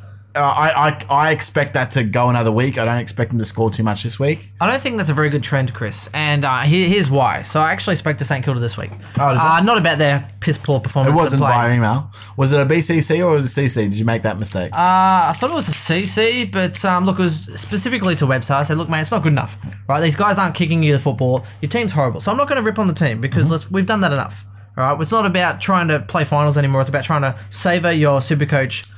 Your scores, true. right? I That's was very upset for you, not for me. I mm. was upset for you, Chris. So I thought I'd give him a call. And I said, mate, these guys are overlooking you. That's not on. It is 100% not acceptable. You need to dye your hair or some shit. you need to make yourself more known. He's gonna go the full Right, the full Akermanis. or the full orange, even something, something. So when they look up, all they see is they're like, "Oh my god, is that Clayton Oliver?" No, it's my man Webster with like bright orange hair. Kick it to the man. I, I, well, that makes sense. If, Yeah. he, if he actually does come out this week, with I would love it if he came out with like bright orange hair. Webster, if you're listening, dye your hair this week. For sure, make Um, yourself known. No, and look, and Savage actually it benefited from that because he was the deepest rebounding defender. Yeah, and um, the problem was Webster has the uh, the Billings haircut, mate. That's why they're not kicking it to him. Yeah, well, They think it's Billings. They're like, "Is is there a bit of glare?" Is that, is that Billings? I'm going to kick it this other way. Savage. I can spot Savage. spot Savage a mile away. And um, well, Billings is still sputting it up. What I can't understand is um, a team like St Kilda going absolutely terrible. Even when Billings had the ball, he was not kicking it well. So he had he had the ball 40 meters out, angle. Oh, it was 45 out, point. Like, he still doesn't kick the ball well. So why have him forward to center? Why not chuck him into the guts? Who else do you have in there that's really performing that you couldn't say, you go play forward, or you go play behind oh, the ball? I, I just can't believe it. He's going down quicker than Monica Lewinsky. like a massive fall from grace. yes, sir. Yeah. Um, look, anyway, let's get to the uh, the the West Coast side of things. So Nick Nat, as I said, I think he will definitely benefit from. Well, I'm keeping him for the rest of the year unless I trade him to Grundy as a luxury trade. But if if anything's shown, he's averaging pretty well. Oh yeah, He's yeah, averaging fairly well. His body's going to get better as the year goes on. Yep. So the first half of the year was the big worry. yep. Halfway now, he gets a rest again. I reckon he could absolutely explode in Yep. the back end. I'm, I'm thinking the same. I think I think that well, at least the four, next four to six weeks with uh, Darling out, Yes. massively, massively, massively helps Naitanui, and they're gonna have to reevaluate when when they come back because he's gonna be in such good form. Do we bring Jack Darling back and do we still play Lycett. set. or they're gonna punt him? I reckon they might punt and Lycett. I think they might punt Lycett and keep um, keep Ryan in there. I was just laughing at my innuendo about exploding in the back end. That's It was great. I love explaining the. If back end. anyone heard me just kind of like wait a few seconds and then a little Perth moment, two hours delay, I was like, oh, No, it was good. I, I liked it. Chuffed. Don't get me wrong. Um, the interesting thing though will be okay. So if they don't play Lycett, who do they play as their backup ruckman? Because they've used McGovern in that role before. Um, they could possibly play Darling, but he's really not tall enough. He's probably you know he can he's got the strength, but he's probably not tall enough to be a, a real backup ruckman. Um, so it'd be interesting to see if they do go that way, what sort of style that they have. oh Um, I think they might even use a Sheppard. Brad Sheppard? Yeah, because he gets the free stick. Oh wow, sheep joke. no, that was good. Uh, that was that was really. You're good. like, Sheppard, why the fuck would they use Sheppard? I'm like, he's not that tall. It might be like 187. like, I don't know. Anyway, he gets a free stick. Um, yeah, so look, McGovern's still like absolutely cleaning up and good on him. Um, I actually had uh, Lycett on my uh, draft team this week. I saw, and then you've dumped him already, haven't you? Have Well, you pumped? Yeah, because he's not playing this week, so I don't need him. Yeah, that's fair. Uh, I only dropped Poor him because of, um, Sandy was out with concussion for the week, so so I just What grabbed- anarchy put him this in. week with injuries though. Yeah. Like, you know, we've already mentioned Hall and this, this and the other. Like Robbo out for the Lions, Yep. broken toe. Charlie um, Charlie Cameron. Cameron came out being like, oh, he's going to miss like two months, and then oh wait, no, he's not. He's done like a list. Was it a lift? This Liz Frank. So it's the same injury that um, Rory Sloane has. Now, here's Except- the thing with except Rory they've, Sloane. they've ruled him out for the year. No, Rory, Rory No, yeah, not exactly. Sloane, I mean, yeah. Sloane, Sloane, they're saying, oh yeah, he'll be back in three weeks. Bullshit. You, t- you, you tell me that he's going to be back in three weeks, and I will show you a Well, how's the, did you hear how funny though with um so Adelaide and they're talking about Brad Crouch and like oh no we're just gonna wait wait a Yep. couple of weeks and ease him in and then and then he went on Brad Yep. Crouch went on radio and he's like Yeah, oh I'm just yeah gonna well, get well he surgery. goes oh we'll, we'll just see if how it goes in the next couple of weeks otherwise I'll just go to sur- yeah I'll have to get surgery and the next minute oh so he's saying this the club's saying that next minute he's having surgery his year's done Because the club's a fucking pack of liars. yep They they are all lying about injuries. There is that's no ironic way. because it's a pack of crows isn't it oh yeah, that is ironic. There is no way I would be absolutely gobsmacked if Rory Sloane comes back in three weeks. And I tell you what, if they lose the next three rounds, there is no way that he comes back. They will not risk playing Rory Sloane if there's no chance of them playing finals. Wh- Why would you do that? Th- This sort of injury has ended careers. So why would you go and risk your, your the best player that you've had well maybe in your they'll club? maybe, well maybe they'll risk him because they know he's not going to be there next year Well, there's also that. You know, ma- maybe he says, "Look, if you, you're going to mismanage my injury, I'm just going to go." Yeah, there- yeah and then I'll see you there's you know, there's so much. Well, uh, that's what. Um, well, Dan Swan didn't sue, but he got compensation for that injury. So he did it. He did it in round one, and then didn't make it back by round 22. Now, not obviously different people, different ages, different healing ability, and it probably was maybe a different severity. But at the end of the day, it's the same injury. One's coming back in what six to eight, not even that. One's one didn't make it back in 22 rounds. There's that that disparity doesn't sit with me. Uh, there's no way he's coming back. But uh, good on the Lions How did for James just Bond saying. work out that combo? It's like how many pina coladas can I have in a year? I think it's based on like Times up by two. because he didn't get any match payments for the entire year, and then So he's just suing for the difference. yeah, and then he was actually contracted an extra year, I think, and uh, or had an option if you played a certain amount of games. But because he didn't play that certain amount of games, it completely threw it out the window. Um, Brisbane, it was just painful to watch. Oh, the first half. We have not won a first quarter yet. Do you know what I mean? Um, Like they in the second half, I think we were like maybe won by a point or lost. Like we kind of negated it. But that first quarter, absolute annihilation. I watched the first half and then again, like the uh, Essendon and Richmond game, turned it off. Yep. Well, it, it, That told me enough. It told me enough, and I was like, you know what? it was it all happened quickly. But then when you know when when Charlie Cameron went down, and at first I was like, oh, oh, he's just limping off. He's got an ankle. They'll roll it. They'll, he'll strap it up and they'll be back on. Yeah, he's Then light. they He'll be showed fine. him in the second half uh, trying to get up and trying to walk on it. He still couldn't walk on it. Literally could not walk on it. Couldn't put any, eh, sorry, any wa- any weight on it. It was. I was just like, wow. Like I did not see that coming. Then they didn't even tell us during the broad. Like I didn't see it, but McCluggage went off in the second quarter or the first quarter. Didn't notice he wasn't on for the entire second quarter. And then at the end of halftime, they're like, "Oh yeah, he's um he's out with a calf." All right. So that so after, at halftime, he's, he's just gone. Um, Robbo went out in the I think first quarter as well. Didn't play until the end of ha- um, the second half, and then came back and then played a little bit forward, but didn't really get around the ball too much. Well, yeah, he had a broken toe. So yeah, I mean, what do you do? Um, Dayne Beams, we we did have a tweet about this: thirty-two possessions and five goals for one hundred and nineteen. And he got tagged by Jacobs at the start of the game. Yeah, he did, and they just let that go. So a large reason why they came back was because Beams kicked those goals late, obviously. Yep. Um, and they were junk time goals, which means that um, they weren't scaled like like they would in normal goals. Yeah, I thought it was very interesting. Like to start the game, Jacobs running with beams, and I think it was uh, Hartung or something running with Zork. I guess yeah, Hartung being running and well getting tackles. I think Jacobs did eventually you know work his way around a little bit, but um, yeah, I was very surprised actually because Beams will get his contested ball anyway. So Yeah, I, I didn't understand the tag at all, to be honest. Um, Nope. Just shut down Zorko. But Yeah. they, I mean, they didn't need to. I mean, they they were using the ball very cleanly, and that was very much helped by Paul Ahern.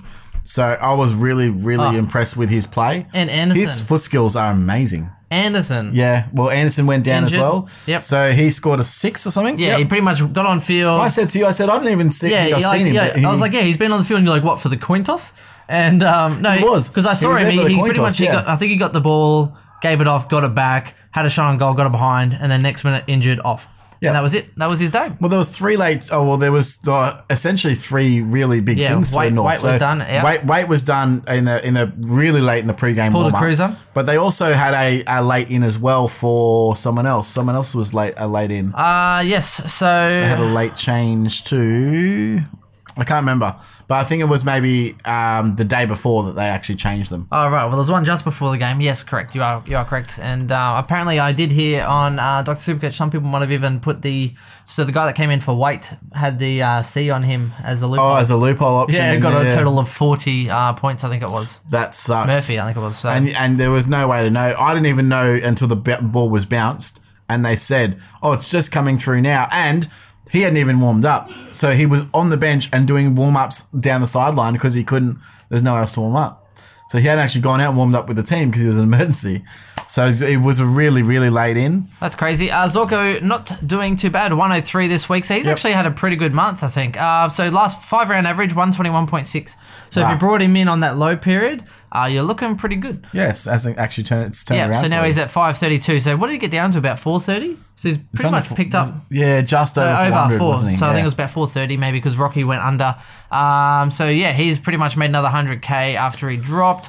Break even of one eighteen at the moment. So look, I'm not against. For those who got Zorko, I wanted to, but I just didn't have faith because I thought he'd just. I, kept- I still wouldn't get Zorko because there's every chance. well, I thought he was just going to keep on getting tagged, the but week after he gets but tagged. he's not at this point. So look, Beams gets tagged and he pulls out a 119 with well, five Beams goals. will get so Beams will get it anyway. That's why I don't. Yeah. It makes no sense. Harris Andrews another hundred. He is just keeping on, keeping I on. was hating watching Harris Andrews spoil everything that came in his Oh direction. mate, ninety-two point one average now. He is actually doing well, really Well if you have a look, like Ben Brown didn't actually go too well, and he got seventy-nine. yeah. So uh, you know, and Andrews on Ben Brown, and that's probably the worst that he's played all year. And I don't necessarily think it was he played bad.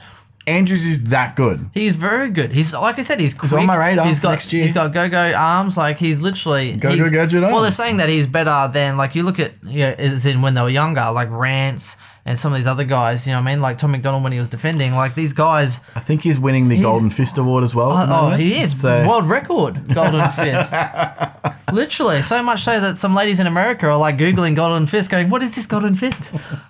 Where can I get so me some of true. this golden fist?" You know, Harris Andrews. Why does he have two surnames? Is it because he's tall and has long arms? Is it because he has long arms? He's got two first names. Can't trust that guy. Can't trust that guy. anyway, uh, so Luke McDonald, 132, best game he's had in a long, long while. Would not recommend bringing him in, though, Nah. however, except Higgins- for draft if you need coverage. Higgins though again, again, Again, Higgins. 127. And and Goldstein's also coming back into the fold with a 123. So he's had uh, I think three or That's four got to be times a, on the trot. Yeah, exactly. So if you have him, though, now, it's like, well, You can't. Yeah. What do you do now? I'm not going to trade to him. So I'd, I'd go. I'd go Goldie to Grundy though, maybe. yeah, potentially after Same the buy. Same Yeah. buy. But um, well, it's possible. You know, if you're going to upgrade to anyone, you have to go to the best. Surely, Yep. that's the only way to go around it. So Paul Um, Ahern with um 29 posies and a goal. Yep. Um, I'm actually disappointed that he only got 84, 84? from that. Yeah, I'm with so. you. My issue is that he obviously will need high disposal numbers because a lot of it's uncontested. Um, so He hopefully gets better after the run, but um, let's Oh see yeah, look. I, I, I'm, I'm confident that he's still going to be a good scorer, but I'm not going to expect an 85 average out no, of him. for sure, 65 Yeah. maybe. He's. I'm definitely going to get him in my team, but he's going to be a guy that I'm going to have on the bench, and he'll be my uh, rotator between mid and forward. Mid and forward, yep. So I'll have him. Uh, he's probably going to come in for Spargo, if not this week, then next week. Yep. Um, I I don't know if I'll put him on this week or next week. Doesn't really matter to Yeah, I me. don't know. I might go early. I might too because Spargo is probably going to get 40 points if he's even in the team. Well, and he could. Yeah, I think his break even is like 52 now. Spargs. So Yeah, so I I probably will go Ahern in this week, and then I'm co- contemplating going um, Logan Austin, um, but I don't like. I really don't like his bite. Really kills me. So see what happens there. Uh, Cammy Rayner's playing good football. He is playing good football, and it's a bit hit and miss at this point in time. But he did do some really good things, uh, except for I think well, a couple of boys dropped a mark, like spoiled each other, which was stupid. Yeah, but he's the better mark. Yeah. I'd say get out of his way. He's Yeah. obviously clearly the he's the he's best one-touch mark He's a big got. boy. Get out of the way for sure. Yeah. I do agree with you. He you just there. clunks them. He's got huge. Uh, hands. Christensen negative three. Poor guy. oh, he poor got guy. scaled down. Poor That was so upsetting. Uh yeah, he got knocked out. And uh, who did the knockout? They got they got suspended for a week. So, um, who was the guy that I actually don't know. I ran didn't through? realize. Yeah, they someone got. I was they too got busy taken- focusing on Ah, that fight. Simpkin. Oh, right. Simpkin is uh, not that it's really SC relevant, but yeah, he got well, done. He, well, he's like, oh, it's the same penalty as what happened when I got uh, drunk and nearly got run over by a car. yeah, exactly. So, So so good. yeah, well, Simpkin, and uh, probably put his feet up and watch some cartoon reruns some of the Fortnite. Simpsons. oh, that was a terrible joke. That was, You I'm need sorry. to you need to rewind that. We might edit that Can out. I- no, we're not going. To. We should to. call ourselves the Febreze Brothers. for Breeze Brothers. You're thinking fresh start? uh, okay, Collingwood and Fremantle. Chris, you can talk about this one. Yeah, uh, uh, well, I mean, Whitewash. Oh, there's it was a whitewash, and uh, it was upsetting because I had Fyfe as captain. I thought he would at least put up a fight. He actually did have a really good last quarter, but still only scored I think 20, 22 points or whatever. Um, and they got even though they got pumped by ten goals, uh, Collingwood were up by eighty seven or something at one point. Like it was a smashing. So they got some goals late to um, to compensate. Uh, I, I just I just want more time to talk about Tom Phillips Oh, he's killing it. unbelievable. He got 10 disposals in the first 10 minutes of the game and then got two for the next 10. But he he reminds me way too much of, of Dane Swan. Everything about him screams, yeah, he's not overly quick, but he's very good endurance. Can we call him So- like? Can we create a nickname or something for him, Chris? Like Tom Forrest Phillips? Does that sound right? Tom Tom Forrest, what the fu- what the hell? I don't get it. because he runs a lot. Tom Forrest Phillips. Oh, Forrest Forrest Gump. I think it'd be a good. I like nickname. it. Tom Forrest Phillips. We could go um, just Gump, or I don't know. He, uh, he doesn't really look like a Gump. Forrest Forrest works, but let's just call him Forrest. yeah, let's call him Forrest. Just Forrest, just straight okay, up Forrest. Forrest. Your new name is Forrest. um, he, yeah, unbelievable. I th- uh, How many possessions did he end up getting on the day? Uh, It was ridiculous. Um, but he had also one. Uh, there's a couple of interesting stats that I like about Tom Phillips at the moment. So, do you guess what? Uh, you probably won't be able to guess this, but um, do you know what draft pick he was taken at in his draft? Uh, fifty-six. Fifty-eight. Oh, The only other Collingwood player to be drafted at that 58 was Dane Swan. There's like ridiculous similarity, right? Now, the other thing I really like about him this year, and that people are talking him up as a guy that is all Australian, and here's why. He's the only player in the AFL right now to have five games of 30 plus possessions and one goal a game in those games. The next one down is Nat Fyfe. He's absolutely having a breakout season. And had I have known that he was going to go on this run, I would have had him in earlier. He's now averaging. What's he averaging now? It's it's it's pretty high for someone who had a really bad start to the season.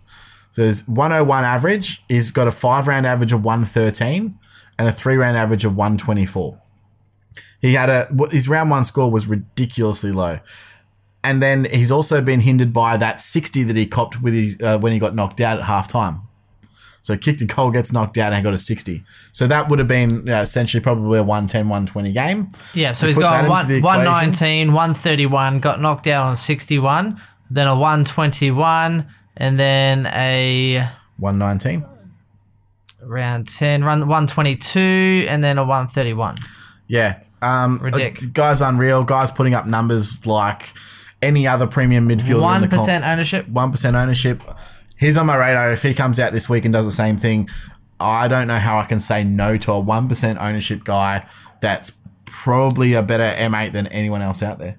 So I'm I'm seriously looking at him. Um, I I definitely want him in for next year. Go for it. He's like going to be the like guy. Crouch of last year, right? Yeah, well, exactly. Well, hopefully not. The, the, the thing about um, that I, I like compared to Crouch is Crouch often gets a lot of handball receives, and then what he does with the ball is not much. And so he needs a lot of disposals to score well. Um, Tom Phillips can can kick goals, and Crouch isn't really a goal kicker. So I think he gets a lot of his scores from diff- from a different method. They do use him on the spread. He's the guy that gets out wide really fast from a congested situation and receives a, a mark and and keeps running. And he's also he's a meters game sort of guy. I was referring to his strong back end to the year, Oh, okay, not, not his style of play. No, I do. Okay. um, but yeah, so okay, I think we've probably covered enough about Tom Phillips. I'm obsessed with him. I love him. Um, I actually was calling for him at the start of the year to be dropped. I didn't think he was up to AFL standard. So I'm putting my hand up and saying, "Hey, I was wrong. That was like clearly, clearly wrong." Um, Maynard actually came back and uh, had a good game. 121 coming back. I don't think he's going to be a good long term option if you're That's looking the at best that. game he's played in a while. So yeah, and um, I mean Adams again, same thing. Uh, look, I think all the midfielders in Collingwood basically had a, had a clean up. Um, on the uh, Fremantle side of things, Neale's lucky to get a 104. To be completely honest, um, kicked a goal that was not even a free kick. He got a, a, a goal from a free kick. Free, excuse me, sorry. Um, Tommy Sheridan kicked a goal from outside 50. That's probably what uh, what happened there. yeah, I think Stevenson as well. Uh, 34 this week, break even of 100. I think it's time to go. Uh, Yeah, well, I mean, you could probably play him this week. Oh yeah, one one more week. I Just, mean, just break so even got him 100. on your field. Uh, but yeah, when he has his buy, I would be moving him on. Uh, 320k is how much he is worth at this point in time. So he's Yep. made you money. Uh, 19% ownership. So there's a lot of people that have him at this point, Chris. Um, yep. So hold him for one more week and then uh, get rid of him there. So. Yep, and the last game of the round was the Screamer, Adelaide and Oh, GWS. what a great game. Uh, it was a very close. It was the only good game of the weekend, in my opinion. Yep, I'd put, I- I'm with you. Um, and look, I, I just I just enjoyed watching. There's a couple of things I loved, and there's a couple of things I didn't love. So what I didn't love was Coniglio getting knocked out, not even knowing about it, and then spending the entire fourth quarter just going, "Why is what's happening with Coniglio? Where is he? Like, why is he not on the field?" And then I find out after He was the game, killing it too. Yeah, he was on 89 at three quarter time. So actually, I think at halftime he was on 73. Yeah, he was killing it. So he had absolutely amazing first half, and I'm like, yes, this is going to be awesome for my t- my score this week. And then yeah, um, Giles Langdon, if you kept him, he obviously uh, did you well Making with an 88 some money. finally. I've been wanting to get rid of him for a while, and now I've got to hold him for a bit longer. yeah, I got rid of him, so I don't Oh, have right. him. So So it's like Holman all over again. yeah, well, there's see, but ha, but I have Doedee. Where's Doedee, bro? Yeah, he's gone. Oh, Touche, sir. yes, yes, Touche. yes, in- in- incredibly right. When I should have got rid of Murray and not Doedee. Yes, yes, we are aware. Um, Josh Kelly looked great, but um, I'm a little bit worried about his scoring output at this point in time. Yes, I think 31 disposals, not scoring yet. Uh, however, uh, they versus Gold Coast this week, Chris, so he could be in for a nice, good old 135. Yeah, that's that's true. He does have the. He can go big. He's had one sixties and one seventies. Well, he could so go 170, but then he'll probably end up having two more weeks off. That's true. Um, and look, uh, Gibbs actually had a, a, a decent score, but all of it was in the last quarter. So he had, I think, the first And, uh, three center clearances of the game of the last quarter. went ham in fantasy and couldn't kick for shit. yeah, well, that's Gibbs for you. Yeah. Yeah, Squibs, I like to call him. Um, now, Fred, Well, at least at Carlton, when he just used to spray the footy, there'd be some guy that doesn't know how to play footy, just happens to be where he's, He's kicking it. in the pocket. well, just Yeah, happens to be makes where he kicks it. Gibbs with the shank. Oh, one of the players is there because he's not in a good position. Gibbs is such an overrated footballer. I can't believe people love Gibbs. He barely does anything. The one week he does out of five, you go, oh, he actually is looking pretty good. He just gets lucky. There's nothing good about Gibbs as a footballer. But anyway, Well, he used to have the haircut going for him, and Uh, look, uh, Now we said at the start something we said at the start of the season. He's the third best midfielder at Carlton. He's gone to um, he's gone to Adelaide to be the third best midfielder there. Yeah, all he had, all he had going for him was his hair, and now all he has going for him is his wife. So, She's pretty hot. yeah, right. Um, anyway, uh, Rory Laird. So 111. Um, thank God he hit a ton. Unfortunately, this week uh, he's got a hand? fractured hand. Oh, Um, so I don't know if that happened at the game or if that happened. Um, either way, he's in doubt. Yeah, he may still play, but it'll be like an Oliver situation. So Oliver had hand surgery two weeks ago. Um, and that week that he played and the week after, he had really poor scores. Yep. So I wouldn't anticipate Rory Laird. Don't put him as a v- VC option if you're doing it that way. I would not. Can't trade him, but you've just got to hold him. And if um, if he doesn't show, then that again helps my side because I still have, I'll still have even if him and or him and Fyfe now aren't playing, so I'll still have 19 players. Yeah, I So think I think it's a lot of people will have like for 16, those, 17 Yeah, now. for those that have a full team, it's okay. Yeah. Uh, if he's out of my defense, I am in ruins at this point in time. But um, yeah, we'll see how we go. Fair enough. Um, Hugh Greenwood again. Keep on, keep on. I don't think he's going to it's going to be like a a Cripps style. I mean, the reason why Cripps does what he does is because he gets it, it's volume of, of contested possessions. Yep. I think Greenwood's- Greenwood's a great player. Well, he's more valuable with Laird and those kind of guys out, Yeah. and and Brad Crouch. If Laird and Brad Crouch were in, I Yeah. mean not Laird, sorry, um, Sloane and Brad Crouch were in, different story. oh yeah, and he's probably not even playing. No, correct. No. Or playing a different role for sure. Yeah, I worry about them. They play um a of the next however many rounds. They play. They still have Sydney to play. I think they still play West Coast. They play. They, they play all the top four. And they're not playing good footy. No, I, I really worry about them making the eight. I don't reckon they're going to, and especially if if Rory Sloane doesn't come back, I I, I doubt that their ability to make the eight. That was a crunch game for them, and I think that uh, GWS because they're only they don't need to worry about percentage, so that's one thing that's in their favour. I I think with two points behind Adelaide, I think that they're a better chance of making the eight than than um than Adelaide are. That's fair enough. Their, their guys are starting to come back now. And if they come come back now, they can get a run going before the final series. So Well, he sure had a bit of a slow burn this one. yeah, annoying. And it, but you know, he had um 22 possessions and 21 kicks. Yeah, should've but I. I don't know how many of them were him in the um Well, and he Taking gave, kicking to and he himself gave and- away a free kick as well. Like one of them, I saw. always does. Well, one of them, he Stupid, silly one of them kicks. was stupid because he ran and he kind of jumped, and I reckon he got a fist to the ball. But then because the guy was kind of like going backwards to try and mark it, he fell over, and then Yeah. like beep front on contact. It's like, man, I'm Yeah. pretty sure he got all ball. He actually got a couple of contested marks as well. I saw that little, little, which was quite little- nice. Little jump over. and then he kicks the ball out in the full.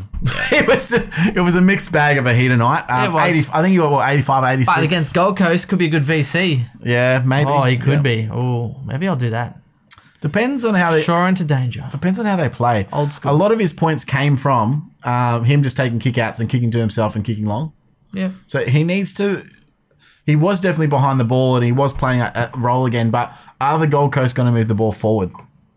I don't know. It- It'll be interesting. It would be interesting, but I look. I think that pretty much covers us for that game. I think. Um, look, I think it's definitely the game of the round. Um, I think uh, Fogarty actually kicked a really good goal from the uh, the sideline. He did. Very good kick. He definitely uh, did. And he's playing and Murphy isn't, so that's always a plus for those guys that have him. Uh, is it a, is it a godsend that they traded both Kelly and uh, Cameron and both of them are now out for the season?